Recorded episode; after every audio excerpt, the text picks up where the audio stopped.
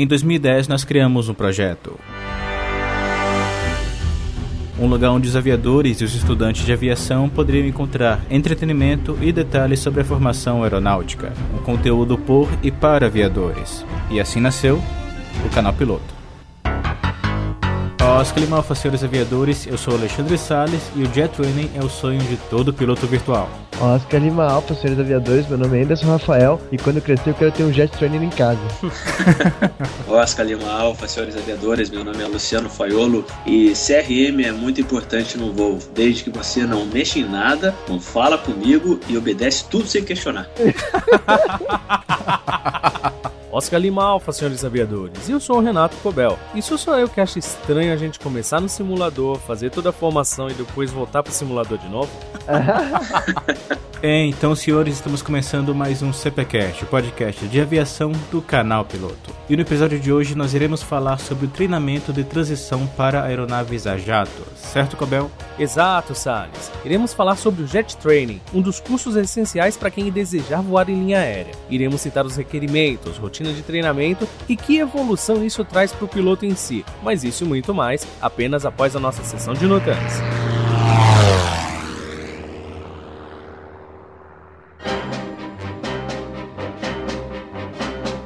É, então, senhores, vamos para mais uma leitura de notans do CPCast anterior. Então, acusem prontos para o Taxicópia.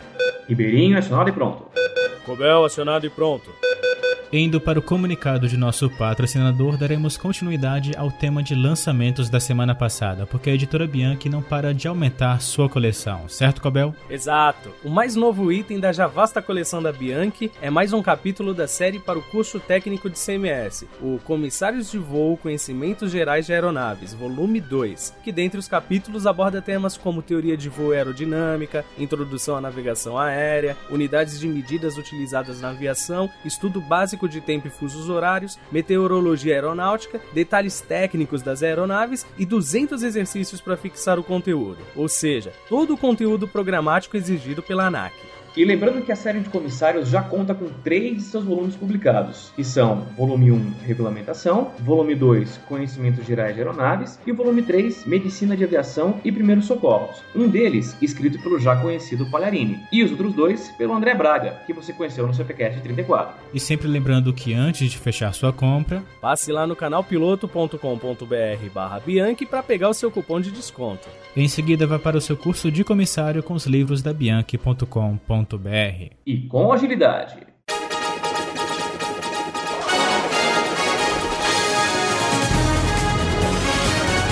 Boa noite. Boa noite. O Tribunal Superior Eleitoral reconheceu, na última semana, o kit Canal Piloto como o mais democrático de todos os kits atualmente disponíveis no mercado. Segundo declarações de magistrados, ele é o único kit que contém boné, chaveiro e adesivo sem pedir o seu voto para nenhum candidato. E de quebra, você ainda leva uma prática caneca para destros e canhotos. Não importando, portanto, se você é de esquerda ou de direita. O kit Canal Piloto encontra-se à venda na Bianchi Pilot Shop, com direito ao desconto exclusivo para os portadores do cupom Canal Piloto. Renato Cobel e Luiz Ribeirinho para o plantão Canal Piloto.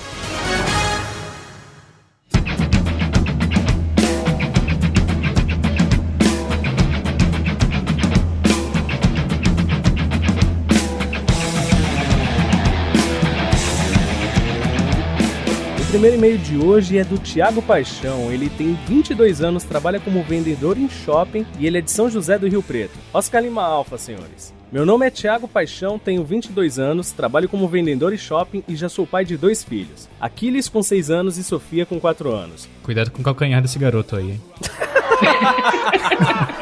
Ver essa piada vindo de longe, né? Estou casado há 8. Atualmente resido na cidade de São José do Rio Preto, porém sou do Rio de Janeiro. Estou mandando este e-mail primeiro para parabenizar o, no mínimo, belíssimo site que é o Canal Piloto. Sempre cheio de informações e orientações com um tempo até mesmo para descontrair uma vez ou outra. O motivo real deste e-mail é para agradecer a você, Salles, pela sua agilidade. A você, Copel, sempre pronto para o seu táxi cópia. Ao Mazeto por me lembrar que ao olhar para cima irei ver um avião e que aquele cara que está lá em cima tem todas as formações, e assim como ele, eu também posso ter. E por último, mas não menos importante, ao Matioli por me fazer com que eu descobrisse que em Rio Preto eu ainda tenho chance de voar. Sempre tive uma vida muito difícil. Como perceberam, fui pai muito jovem, e a renda de casa veio somente do meu trabalho. Meu sonho é se tornar um aviador. Sonho esse muito alimentado pela minha já falecida avó. Porém, devido aos encontros e desencontros da vida, sempre pensei que isso seria mais um sonho bobo de criança, e acabava me contentando a ir quase que diariamente ao aeroporto de Rio Preto, assistir de longe o pouso e a decolagem das aeronaves que sonho um dia pilotar. Sempre tive uma vida financeira bem calculada, sem gastos excessivos para não comprometer a nossa renda familiar, e sendo assim, nunca sobrava dinheiro para que eu pudesse sequer pagar minha matrícula de um curso de piloto privado.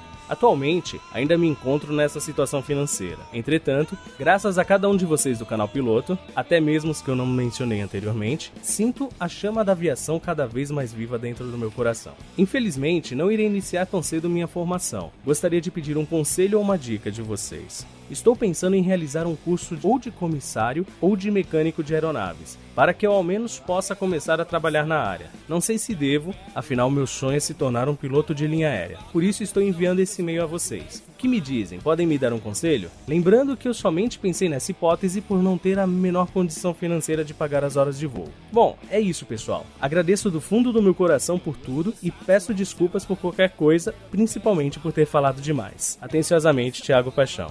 Então, Thiago, de minha parte, eu tenho para dizer que o que você mais tem que ver nessa situação é principalmente quanto ao tempo que você vai passar longe da sua família uma vez que você consiga de fato o primeiro emprego nessa área de comissário. Se você vê que de fato vai conseguir conciliar tanto a criação dos seus filhos quanto o relacionamento com a sua esposa durante a sua rotina, cara, não vejo nenhum outro motivo para você não seguir em frente. E acho que é interessante complementar, Thiago, que com relação a começar como comissário ou mecânico de aeronaves, a gente tem vários exemplos de pessoas ao longo das nossas publicações que começaram assim. Tem o próprio Emerson Rafael, um amigo nosso, começou como comissário. E se você pesquisar nas dúvidas que o Satoshi publica diariamente, você vai ver que ele fala frequentemente desses exemplos.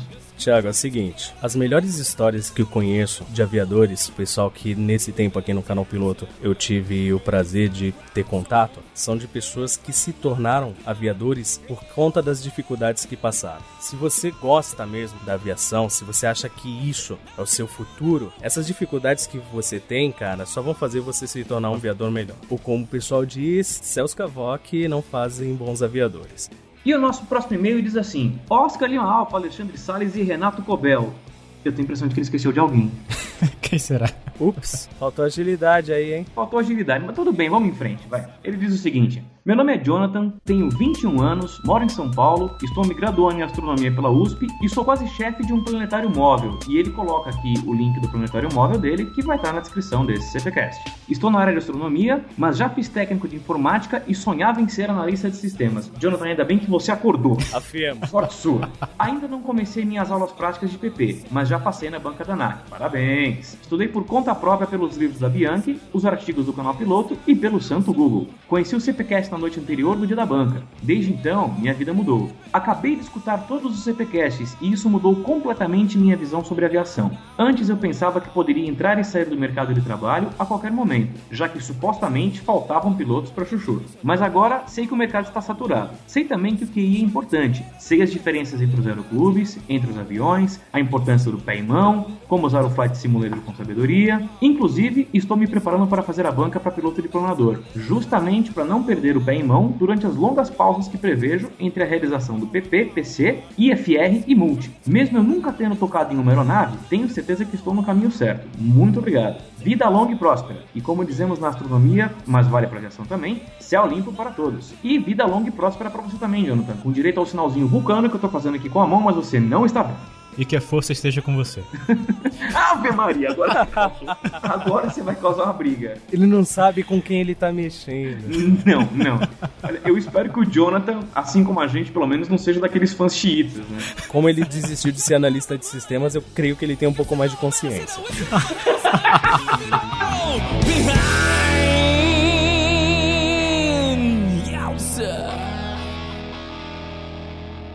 E agora vamos para as citações daqueles que vieram seu feedback com agilidade.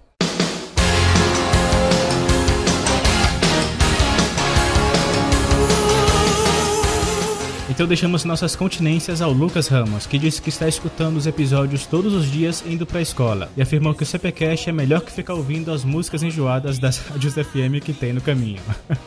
ao sempre presente Paulo Afonso Pereira. Ao Natan Luiz, que disse que ao ouvir sobre as dificuldades que o Dimitrov passou, se sentiu mais animado a continuar pilotando o livro e lendo o avião. Ao Matheus Ribeiro. Ao Carlos Janu, que disse que esse episódio teve informações muito úteis e que nos farão pensar, principalmente na segurança de voo, que tem de receber o seu devido destaque. Há um tal de Yuri Silva que agradeceu a lembrança. ao Davi Manuel. E ao Anderson Rafael, que disse que a fixação por sobrenomes do Salles o fez lembrar de um personagem de um certo livro que tem à venda lá na Bianchi. é, não vou nem dizer que é um personagem de nome italiano, tá? Coisa de quem já leu o livro. E a todos os outros que comentaram sobre o episódio nas divulgações e compartilhamento do Twitter, Facebook e Google+. Valeu, pessoal, e continuem compartilhando. E senhor Ribeirinho, se alguém quiser enviar um comentário sobre o episódio de hoje, qual é o e-mail do CPcast? É o cpcast@canalpiloto.com.br. E senhor Cobel, se o pessoal quiser nos acompanhar nas redes sociais enquanto cumprem o desafio do balde de gelo, eu desafio o Yuri Silva, o Raul Marinho e o Anderson Rafael. Caramba, não é possível.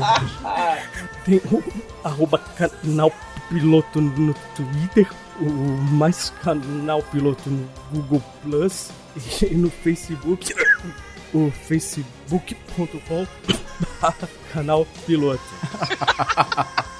E se alguém quiser se padronizar no estilo do canal piloto, onde ela pode encontrar as nossas camisetas, canecas e demais produtos? Basta ver os detalhes lá no canalpiloto.com.br barra produtos. E sempre lembrando mais uma vez novamente de novo que se você quiser baixar os episódios diretamente para o seu celular, o feed e tudo mais estarão aí na descrição deste post. E agora que nós já estamos cientes dos notans, o que temos agora? Caramba, o cara sumiu. Será que ou ele caiu ou ele tá com pneumonia? O negócio foi tão frio que ele caiu. Ribeirinho, essa é a sua chance, pode seguir. CPCast, episódio 48, Jet Training. Alguém, pelo amor de Deus, pega uma toalha pro Cobel ali, pô, cara, vai se contorcendo inteiro ali no canto.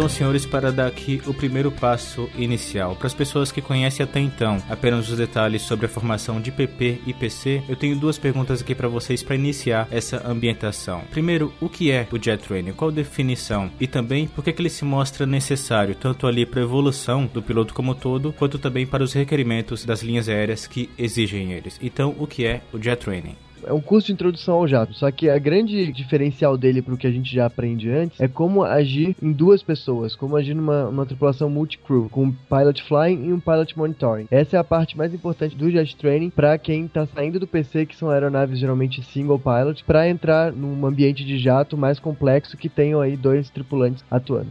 O Jet Training, tem muita gente que fala que ele é o Jet Trainer, Jet Training. Eu acho que é um curso muito importante, como o Anderson falou, que o foco dele não é o tipo da aeronave que você está voando, né? Se é um 737, se é um Airbus. O foco é se acostumar com o CRM, que é fundamental, não é muito difícil voar esse tipo de jato sem essa coordenação na cabine. E claro, nessa né, introdução, a aeronave a jato, que é totalmente diferente, a reação, o tempo de resposta. Isso aí eu acho que é o objetivo maior desses cursos.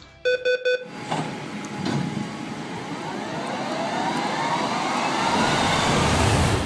E pessoal, seguindo aqui, como que funciona quanto aos requerimentos, seja ali via regulamentos da própria ANAC ou também regulamentos internos das escolas onde vocês fizeram o Jet Trainer? Quais foram os requerimentos na hora que vocês foram se inscrever ali pro curso? Na escola onde eu fiz o Jet Trainer, o único requerimento é que você fosse PC checado. Eu, inclusive, não tinha ainda na época convalidado as carteiras. Uma das poucas coisas que eu pude fazer antes de convalidar foi o Jet Trainer, justamente porque ele só pedia isso, que você tivesse o PC checado, não importando, por exemplo, no meu caso, o fato de ter sido fora do Brasil. Na escola em que eu fiz, era só necessário ser PC. Ele não faz menção da obrigatoriedade de ser IFR ou não, né? embora seja importante.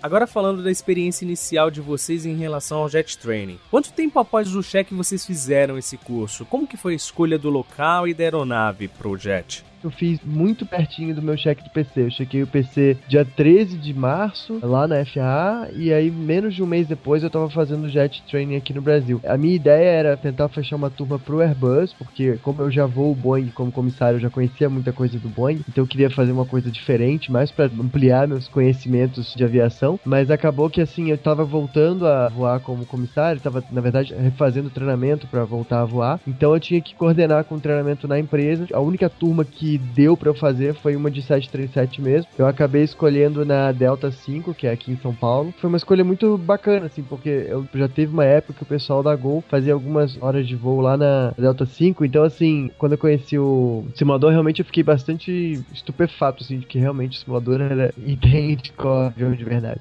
No meu caso, eu fiz o JET quatro meses, exatamente depois do meu cheque de PC. Eu chequei em dezembro de 2013 e em abril já estava indo lá fazer. A escolha da escola foi foi, de certa forma, fácil, porque eu poderia ter escolhido aqui em Porto Alegre, existe uma escola, a Flight, que tem um simulador estático de Boeing 737-800 NG, e tem também na PUC, que tem lá do Airbus e também do 737, creio que seja 800. Na época o Airbus estava fora, acho que estava em manutenção, e eu achei o preço um pouco caro, assim. E nas minhas pesquisas tinha a Delta, tinha diversos outros, mas o que mais pesou foi, fazia lá no Rio de Janeiro, na Flex, que era muito perto da minha família, ficava, sei lá, um quilômetro, um pouco menos de onde meus pais moram. E o fator que pesou bastante é que lá ele é full motion. O preço não é tão mais alto do que a concorrência. Eu não queria fazer em Airbus por causa do automatismo, eu queria um avião que tivesse a maior quantidade de trabalho possível. Lá é o 737-300, então com certeza é um pouco menos automático ainda do que o 800. E essa questão do full motion, que é demais.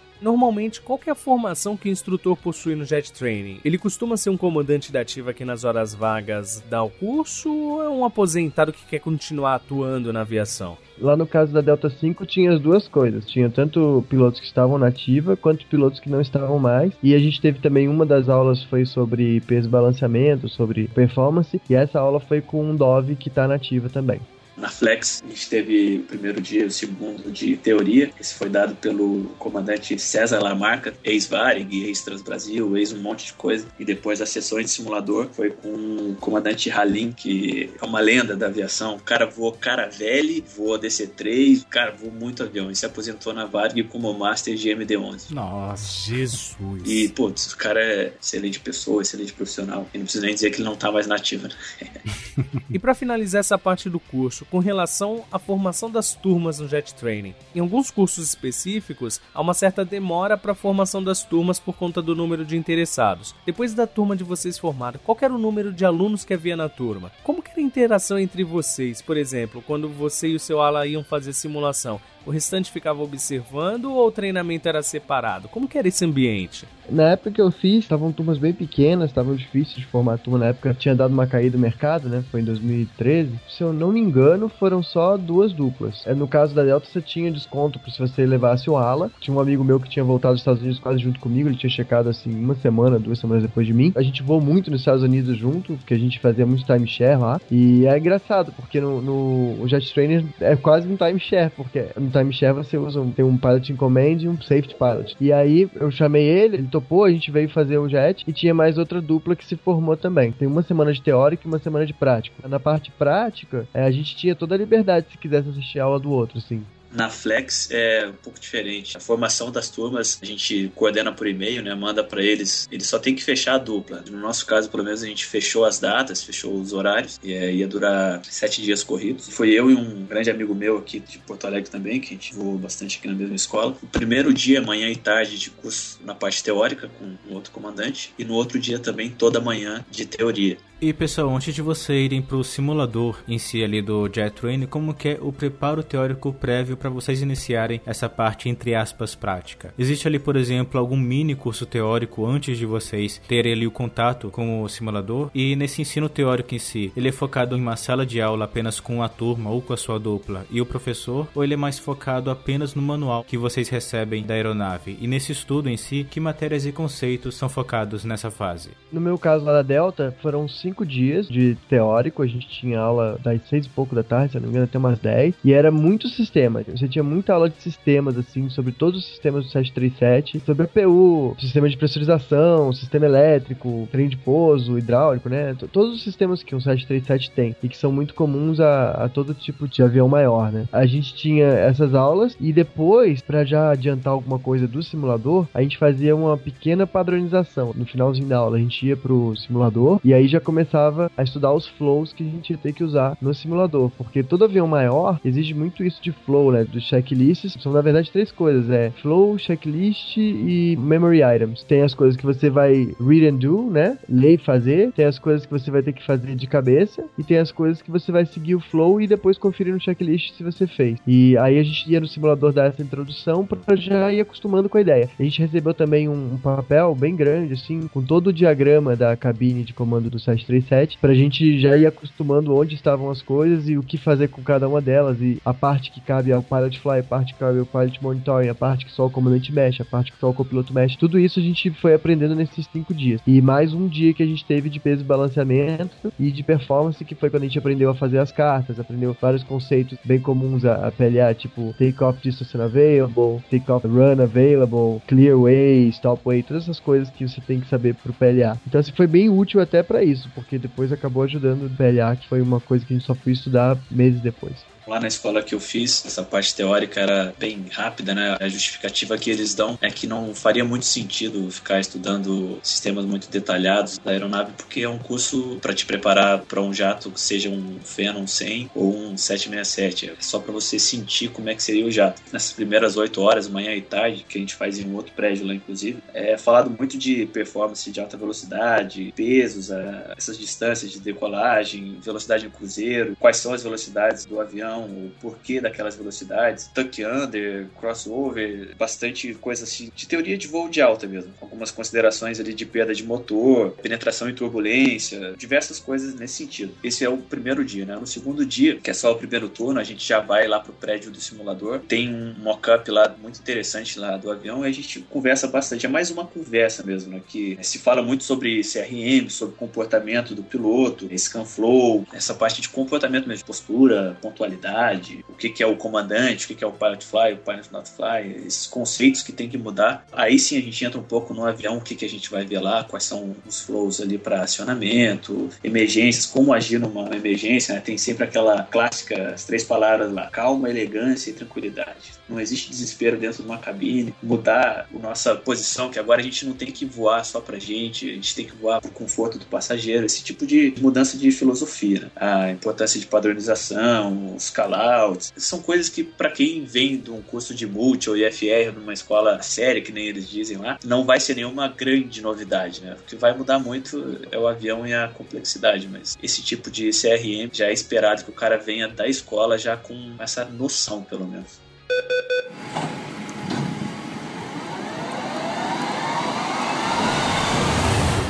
Como que funciona o treinamento prático do Jet Training? Como que são divididas as etapas do treinamento? Por exemplo, fazendo um paralelo com o prático de PP. Tem a fase pré-solo, aperfeiçoamento, a fase de navegação e o voo de cheque. No caso do Jet Training, como são divididas essas etapas e essas evoluções? No começo, assim, são cinco sessões de simulador. A gente tinha sessões de duas horas cada. Na primeira hora, um de nós dois era o Pilot Flying, o outro era o Pilot Monitoring. E na segunda hora, o contrário. Então, assim, a gente acabava fazendo duas vezes por dia a mesma coisa, só que em posições diferentes na aeronave. Você podia fazer tanto Pilot Flying na esquerda quanto na direita. Eu preferi fazer na direita para justamente já acostumar com a ideia, porque afinal de contas a gente já estava acostumado a voar na esquerda, tinha que acostumar a voar na direita, né?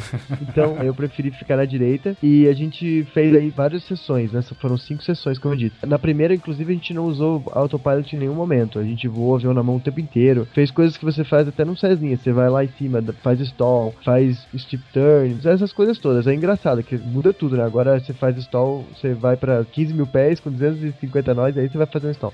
É, é, é totalmente diferente de fazer isso com o Cezinha. Mas é, é bem bacana, sentir o avião. Aí você volta, faz um ILS na mão, essas coisas todas. Aí beleza, você pegou essa parte da mão, vamos para a segunda etapa. Aí na segunda etapa já começa a surgir as primeiras panes. Já tem pane, por exemplo, no start, quando você vai dar um start no 737, por exemplo, você pode ter três tipos de falha no start. Pode ser uma hang, pode ser uma hot ou pode ser uma wet start, que são até semelhantes ao que a gente tem no, no Cessninha, com exceção que no Cessninha não tem hang, que só tem a wet e a hot. Aí você aprende a lidar com aqueles problemas na start. E aí depois você vai fazendo outras panes, vai fazendo pane de despressurização, você tem que pegar e fazer de emergência, aí depois fogo, como que você lida com fogo, todas essas coisas. E a coisa vai andando assim até que chega na última sessão e a gente faz um voo assim dos infernos em que todas as coisas horríveis do mundo acontecem ao mesmo tempo agora e você tá acabando de começar a voar o avião, você tá né, 10 horas ali de simulador, é agora que você tá começando a pegar o jeito da coisa, todos os erros acontecem. Aí eu lembro que a gente veio para fazer um ILS, a gente perdeu o motor, ele pegou fogo, aí apagou o fogo e viemos mono pra pousar, né? Mono e LS, chegou nos mínimos, não avistou a pista. Aí teve que arremeter mono. E assim, pra quem vem de um Seneca, arremeter mono no 737 é uma coisa deliciosa. Você não tem noção do que ele um pai. É, é, impressionante, sabe? No Seneca tá escrito no manual, não faça isso, né? Mas no 737, assim, ele arremete mono lindamente. É um avião, assim, que eu tenho 7 mil horas como comissário, quase. E assim, foi muito legal fazer do 737 nesse ponto, porque eu pude reconhecer e entender várias coisas que eu via lá atrás e eu ouvia e não sabia muito bem o que que era. Pude entender muita coisa dos procedimentos que os pilotos têm, né? A gente tem isso na companhia também, a gente faz um treinamento junto com os pilotos, chamado Loft, mas dessa vez foi mais intenso porque eu estava voando e não fazendo o papel de um comissário mesmo. E foi muito doido que a gente arremeteu o mono, aí voltou para pousar, aí pousou, aí pegou fogo, matou, aí tem que fazer evacuação e eu acabei dando bizu aqui do cheque inteiro. Mas é, é basicamente isso, cara. É um voo dos infernos, assim, que tudo dá errado e você tem que se virar para salvar o dia. Mas é muito legal. O avião é realmente excelente, assim. Eu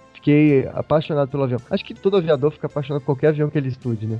Então, pelo que eu percebo, o curso de Jet é dividido pela Bíblia, praticamente. Porque no final tem a fase do apocalipse ali, né? Exatamente. e no seu caso, Faiolo, o curso onde você fez também tinha essa mesma divisão ou tinha alguma singularidade? É um pouco diferente. Já senti aqui uma, uma diferença boa no nosso curso lá, que são, depois dessa parte teórica que a gente já falou, são quatro sessões de quatro horas, depois mais uma sessão de cheque, que também são quatro horas. Nessas quatro horas a gente faz duas horas como Pilot Fly e outra como Pilot Monitoring. A gente também, como o Anderson falou, piloto que ia Pilot Fly, né, o B1 ali ficava sempre na direita, né, para já se acostumar ali com a posição do copilo. É muito rico. Desde o acionamento, a gente não faz um acionamento padrão como é feito na linha aérea, até porque gente ia perder tempo. Então a gente faz um acionamento razoável, porque era difícil, a gente só conseguiu fazer ele certinho lá na terceira sessão. E no primeiro voo é isso, decolagem normal, todo voo é completo. Só não tem o táxi todo voo, mas a gente decola, faz também a parte FR, muito importante, ele pergunta pra gente lá, o instrutor, se a gente tinha o FR, então a gente faz a saída, a gente brifa a carta. Por exemplo, no primeiro voo a gente já faz ali os tipos de subida. Subir para FL 120 com as velocidades 250, depois acelera 320, vai sentindo avião. Subir depois para 180, para FL 180 com outras velocidades. Depois terminou o treinamento ali, as duas primeiras duas horas vão chegando ao fim. Ele fala: então tá, vamos pedir o retorno. Dele simula ali o, o app falando, te coloca. Ele poucas vezes te mexe ali no computador para você ficar na final ou você chegar mais perto do aeródromo, só chegar muito longe. Então você faz a chegada, brifa a carta, faz a chegada, chega no ILS, usa bastante o automatismo desde o primeiro voo. Depois trocam os pilotos, um intervalo de 15 a 20 minutos. Segunda sessão, normal isso, é cobrado um pouco mais ali da cockpit preparation. Depois subida normal, aí vai pro low speed flight, que a gente vai fazer o stick shaker lá, né, o famigerado stall, que é muito bacana também, e curvas de 45 graus, que é, chega a doer o braço mesmo, compensando o avião ali. Também faz, a gente faz LS, nessa vez a gente fez um VOR ali, um pouso VOR da 15 ali do Galeão, todos os treinamentos são feitos na 15. Depois já começam as panes, né, começa ali com o RTO, né, o Reject Takeoff. Sempre também interessante falar que antes dessas sessões, a gente fica cerca de meia hora no briefing, lá na sala de briefing específica, para conversar tudo que vai ter nas missões e tudo. A gente conversa sobre as manobras. Depois decola, a gente começa a perder motor lá em cima também. Na quarta sessão, que seria o, o pré-check, começa a fazer também bastante pouso, pouso com vento, com a maior quantidade de vento que o, o avião suporta. O ILS também todo na mão. NDB a gente fez uma vez também, a gente é algumas vezes vetorado. E depois está pronto para o check, que a gente fala depois. E durante o treinamento, conforme você vai evoluindo, existem diferentes níveis de cobrança e aprendizado. E claro, volta e meia você comete algum erro. Quais eram os erros mais comuns durante essas etapas e quais os conceitos eram os mais cobrados pelo instrutor? Errar, você erra muito na parte prática ali, por mais que a gente tenha, depois eu até me corrigi lá, foram, na verdade não foram 10 horas, foram 20 horas de simulador, mas por mais que a gente faça essas 20 horas, ainda é pouco, porque é um avião muito complicado, né? Ao mesmo tempo que ele é muito simples de voar, mas a máquina em si é mais complexa e tem muito mais procedimentos, né? Os flows são maiores e tal. Eu acho que da minha parte, pelo menos, o que eu mais senti dificuldade, e foi muito bom poder fazer o jet, principalmente para desmistificar isso, foi a parte do FMC, de aprender a mexer ali, de aprender a programar, e era o que a gente mais errava, porque a gente fazia aí, fazia errado, desfazia, e dava descontinuidade, aí ia lá e batava descontinuidade. Então, essa assim, é uma coisa que enquanto você não pega ali a manha do FMC, você sofre, e agora essa aviação moderna de FIS e tal, nós somos Children of the Magenta, né? A gente tem que ficar ali cutucando o FMC para fazer tudo. Tudo que você manda pro avião, ou pelo menos grande parte, é através do FMC. Eu acho que essa é a parte que a gente mais erra, pelo menos foi a parte que eu mais senti dificuldade. Na Flex, eu não sei se pela didática do instrutor, que ele é famoso por isso também, eu não consigo consigo me recordar assim alguma coisa que ele cobrava ou que a gente errava bastante e ele falava, cara, a gente errava muito FMC realmente, que muito legal mexer, por sinal, eu gostaria de ter um simulador só de FMC, mas o IFR, se você errasse alguma coisa, ele não te cobrava, não falava, pô, tem que estudar isso.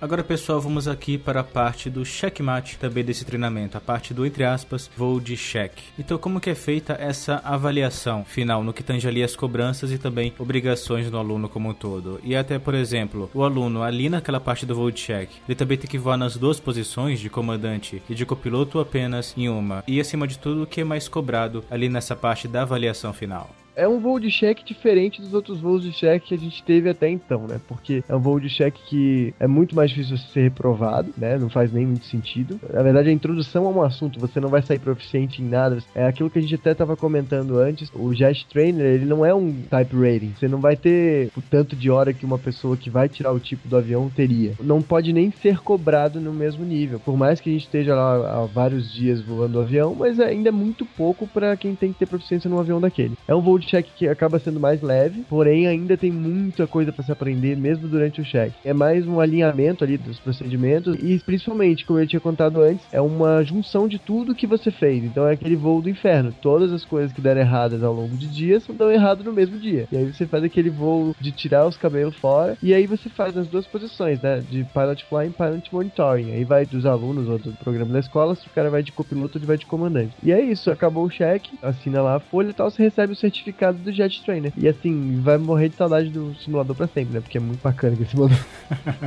É, na Flex, uma coisa que desde a primeira sessão de voo, ele te fala desde o primeiro: é para ser tranquilo, ninguém tá aqui para dar bronca, para cobrar. Vocês estão aqui para ter essa instrução. Vocês vão ter ela e varia de cada aluno como que vai receber e como que vai sair desse curso. Então, o interesse é de vocês, ninguém aqui é criança, é isso aí. E no final, um dia antes do voo de cheque, né, o instrutor fala: não encare isso aqui como um voo de cheque. É o nosso último voo, que a gente vai fazer algumas manobras, mas não tem a mínima possibilidade de você ser reprovado no voo de check. Tanto é que a gente, além de fazer algumas bans, algumas coisas dos outros dias, o mais importante do voo de check, que não é treinado antes, é despressurização, que daí a gente brifa tudo antes, usa máscara, não sei se em todos, mas lá a máscara é full operacional, sai até o vento ali. A gente faz a descida mais forte que tem lá, balançando tudo, ground spoiler, até trem coloca para descer o mais rápido possível, mas tudo mostrando que é tranquilo, que dá para fazer. A gente faz também um para sentir como é que é uma wind shear, tanto com a parte de voo de proa quanto de cauda, e é impagável, assim, muito legal. Feita no voo de check. Ninguém vai ser reprovado por isso. Eu não vejo como uma avaliação e creio que a própria escola não veja dessa forma. Até que o certificado está tudo pronto e eu não sei se alguém já foi reprovado antes.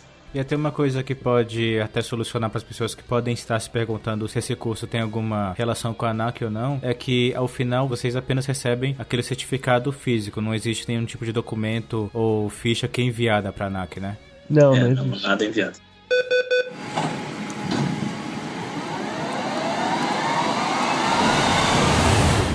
Pessoal, a gente já está chegando perto do final da conversa. Então vamos fazer um resumo do que foi falado até agora. Qual que foi a duração total do curso que vocês fizeram, desde a primeira hora até o cheque? Quantas horas ou aulas vocês fizeram? Qual que foi a frequência desse curso? Era um período específico, ali todo dia da semana, ou dependia de um agendamento? E qual que foi o valor total que vocês gastaram no curso? O meu duração total do curso foi de duas semanas, mas a gente acabou condensando em 10 dias, porque como eu tava com o problema do treinamento lá na empresa, ia ter que começar o treinamento de comissário, então eu tive que fazer o meu jet antes de começar o treinamento de comissário. E a gente fez a primeira semana junto com a outra dupla, que é a primeira semana que é teórica, né? Então todo dia era à noite, das 6 e pouco até as 10, na hora de fazer o simulador, a outra dupla só podia fazer de noite e fez também cinco sessões de 4 horas à noite. E já eu e o meu ala, a gente fez domingo domingo de manhã e domingo de tarde, segunda e terça de manhã e terça de tarde. Então a gente terminou em três dias o que era para levar uma semana. Mas no teórico acabou tendo que ser junto com a outra dupla, no caso. Então a gente não teve tanta opção assim de horário. Quanto ao preço, teve um desconto por eu chamar um ala, que eu tinha essa promoção. Você chamava um ala e tinha um desconto. Mas hoje o preço tá mais alto. Na Flex foram 20 horas de voo e 12 horas de aula teórica. O preço aproximado é um pouco salgado, são 4.800, mas tem 10% se você pagar a vista de desconto, aí ficaria ali em média 4.320 para um simulador full motion, para essa estrutura toda, para mim valeu bastante a pena. A frequência do curso é a gente que estabelece, mas é bem corrido assim, não tem muito por que ser devagar, esse curso é rápido mesmo.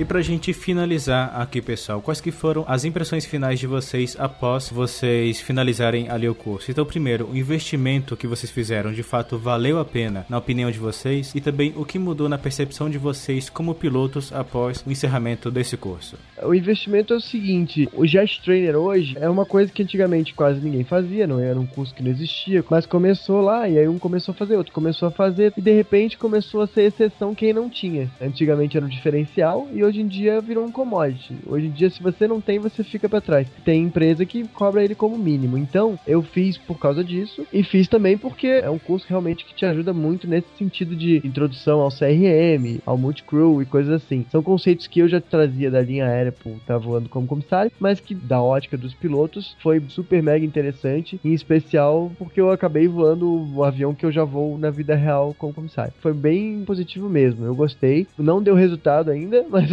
mas eu acredito que vai dar. E na minha percepção como piloto, eu não senti tanta diferença, como eu já tenho essa vivência da linha aérea como comissário, eu já sabia mais ou menos o que esperar desses conceitos todos de CRM, multicrew, eu já conhecia isso. Lógico que vê-los como piloto mudou muita coisa, né? Foi muito interessante, foi muito rico, assim. Eu acho que o que mais acrescentou para mim, enquanto comissário, foi de perceber várias coisas, entender várias coisas que antes eu não entendia, estando lá atrás e não entendia por que, que era feito lá na frente, mas como piloto, valeu principalmente pela experiência do cenário mesmo, porque o jet ele é um curso de uma outra coisa que se passa num avião a jato. Ele não é o curso do avião a jato. Não tem como dissociar completamente. Você acaba conhecendo melhor o avião a jato. Assim, a performance de um avião desse é uma coisa completamente diferente do que a gente está acostumado em aviões menores. E é muito bacana ver como esses aviões voam e sentir-os voando. E é, é bem interessante mesmo. Eu, eu gostei muito mesmo do curso. No meu caso, eu tenho que dizer isso, é o meu sentimento. Eu afirmo categoricamente que esse valor que eu investi foi um dos dinheiros mais bem gastos na minha curta carreira de formação aí na aviação. Mudou muito, principalmente a minha perspectiva. Antes, né, eu tinha a percepção de que você piloto, pô, linha aérea, ah, muito monótono, muito chato, avião grande, pô, um monte de padrão, eu quero voar de repente táxi aéreo, quero voar alguma coisa mais, mais interessante. Por quê? Porque eu não sabia muito bem quanto interessante era um avião a jato, um avião grande ou até um jatinho. Isso acrescentou muito para mim. Quando eu estava fazendo o curso teórico de INVA, um colega que já tinha feito o JET falou: Ah, legal fazer o JET quando você está meio desanimado da aviação, porque você vai se empolgar de uma maneira. E eu falei: Ah, nem vai ser tanto. Eu vou fazer. Eu fui para fazer o curso porque ah, as companhias estão pedindo, né? Então eu vou lá fazer, vou gastar essa grana, vou ficar lá com a minha família. Ah, vai ser um curso de simulador full motion, pô, vai ser legal, assim, tipo montanha russa, vai ser bacana. No caso lá é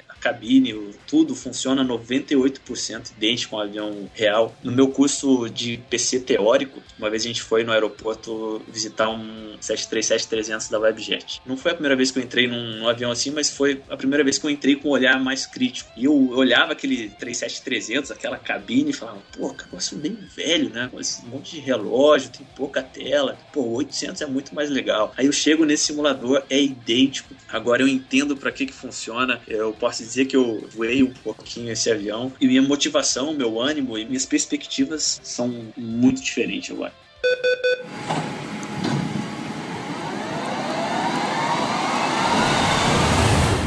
E para o pessoal que quiser conhecer os outros trabalhos de vocês, onde vocês podem ser encontrados? Podem encontrar meus livros, Três Céus, especialmente que é pra galera da aviação. No meu site tem os links para isso. Meu site é andersonrafael.com.br. Eu sou representante da Treasure Coast Flight Training, que é uma escola na Flórida, para quem tiver interessado em fazer o curso piloto nos Estados Unidos. E posso tirar todas as dúvidas, mesmo quem não quiser ir para Treasure, pode perguntar que eu ajudo, porque eu conheço gente que estudou em várias escolas aí, tem várias ideias. Eu vou convidar vocês para lerem, né, no canal Piloto, os meus artigos que de vez em quando saem.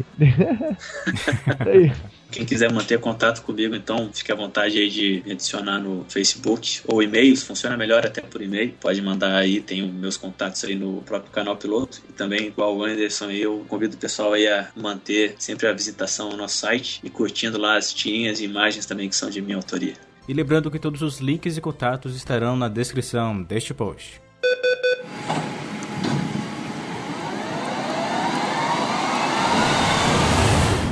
E depois dessa conversa, qual que é a dica que vocês podem deixar para quem quiser fazer o Jet Training? Complementando o que o Faiolo falou, é realmente uma experiência muito legal. Pena que é um, é um pouquinho salgado, mas como é um mínimo atualmente, quem não faz acaba ficando para trás, virou uma espécie de cal 2 da missão. Então, vai lá, faz o Jet Trainer. Eu não tenho muito o que aconselhar no sentido do avião. Acho que a pessoa faz o avião que ela quiser. Isso não importa para as empresas que exigem o jet, mas é claro, você fazendo um avião que você acha provavelmente que você vai voar quando for contratado, é uma coisa que ajuda, mas nem todos os aviões aí estão disponíveis. Então, assim, assim, não se preocupe tanto assim com o avião que você vai voar. Tenta voar mesmo no avião que você preferir, aproveita, é um curso muito bacana e não deixa de focar nessa parte do CRM, né, do Multicrew, do Pilot Flying, Pilot Monitoring, que são as grandes novidades e o grande foco do curso, na verdade a dica que eu daria tá bem alinhado aí com o Anderson. Não faz muito sentido a discussão ir para um lado de ah, o jet do Airbus é melhor do que do Boeing, porque é um curso genérico. A função principal é você ser introduzido a essa metodologia, a essa operação a jato, que é diferente, com esse foco em CRM. Até porque, pô, eu acho que eu vou voar um jato. Se vai ser um jatinho ou se vai ser um jatão, não sei, mas com certeza esse curso ele vai te ajudar assim quando você chegar, por exemplo, sei lá, o cara foi contratado na TAM, não adianta você chegar lá e falar, pô, então vai me dar bem aí, seu instrutor, eu já tenho aqui, eu fiz o meu JET, tenho 20 horas no A320. Quando você sentar lá, ou depois de um mês estudando o sistema, você vai ver que aquilo não fez tanta diferença. Vai fazer sim diferença naquele calor que você passaria e que talvez os teus colegas vão passar. Se é a primeira vez em dar o motor, é a primeira vez que você vai arredondar o avião a jato, pós-manobra, você já está familiarizado, não vai ser um negócio novo como foi no nosso primeiro dia aqui. Então acho que só tem a acrescentar, se puder fazer, façam, cara. É muito legal. Na pior das hipóteses, você vai sair com uma noção muito boa de CRM. No primeiro dia, o, o comandante falou, o Lamarca, ele falou que a gente, os cinco pilares de uma boa aviação, de uma aviação profissional, seriam disciplina, doutrina, humildade, todo debate, ele sempre termina no manual e que Deus existe e ninguém é rei. Ele falava o tempo todo. Então não adianta mais aquele comandante falar, o negócio está falado. Não, vamos conversar, vamos discutir. Ninguém manda mais do que ninguém. É claro que a gente tem uma hierarquia. E tudo que a gente conversar aqui, no final vai ter que terminar no manual. Vamos conversar e a gente vai chegar num ponto em comum, sendo humilde também, né? Porque doutrina e disciplina a gente traz talvez de casa aí, mas sempre dá para melhorar.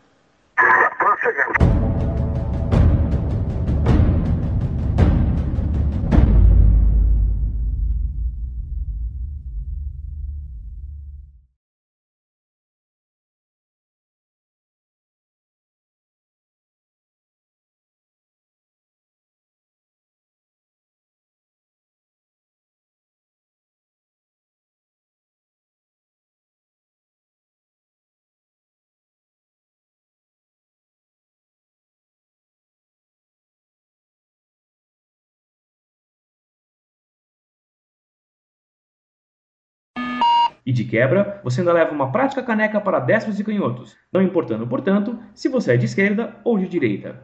O canal piloto. tá muito bom, cara. Se a gente usar isso pro mal, a gente vai se dar muito bem, cara.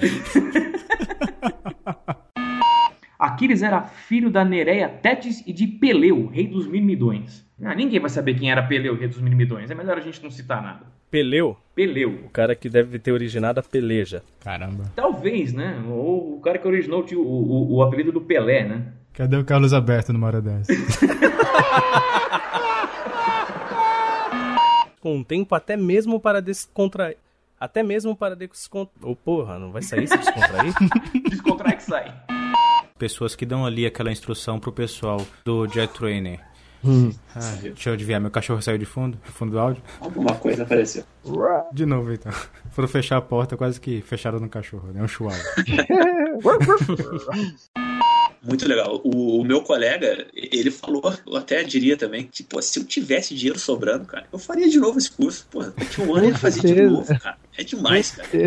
Fantástico. Pô, tem um monte de coisa, mas isso aí foi. Isso marcou muito esse finalzinho, mas todo o curso foi muito bacana. Depois desse depoimento do Foiolo, já estou aqui depositando o dinheiro na conta da escola. Vou marcar o meu pra semana que vem. Aquela de, do San Martin é tua? Tinha a minha cara, porque eu, minha, minha lua de mel foi lá, né? Cara, então eu fiquei sabendo isso justamente pela legenda dessa foto. San Martin, cara, nossa. Minha esposa falou assim: não, a gente quer ir pra um lugar de praia. Aí a gente começou a procurar um lugar de praia lá no Paris. Eu falei, tá bom, vamos pra praia então, vai pra praia, vamos pra praia. Cara, eu imagino hoje a esposa do Anderson indo ver lá o álbum de casamento, 90% das fotos é tudo ali no aeroporto, né?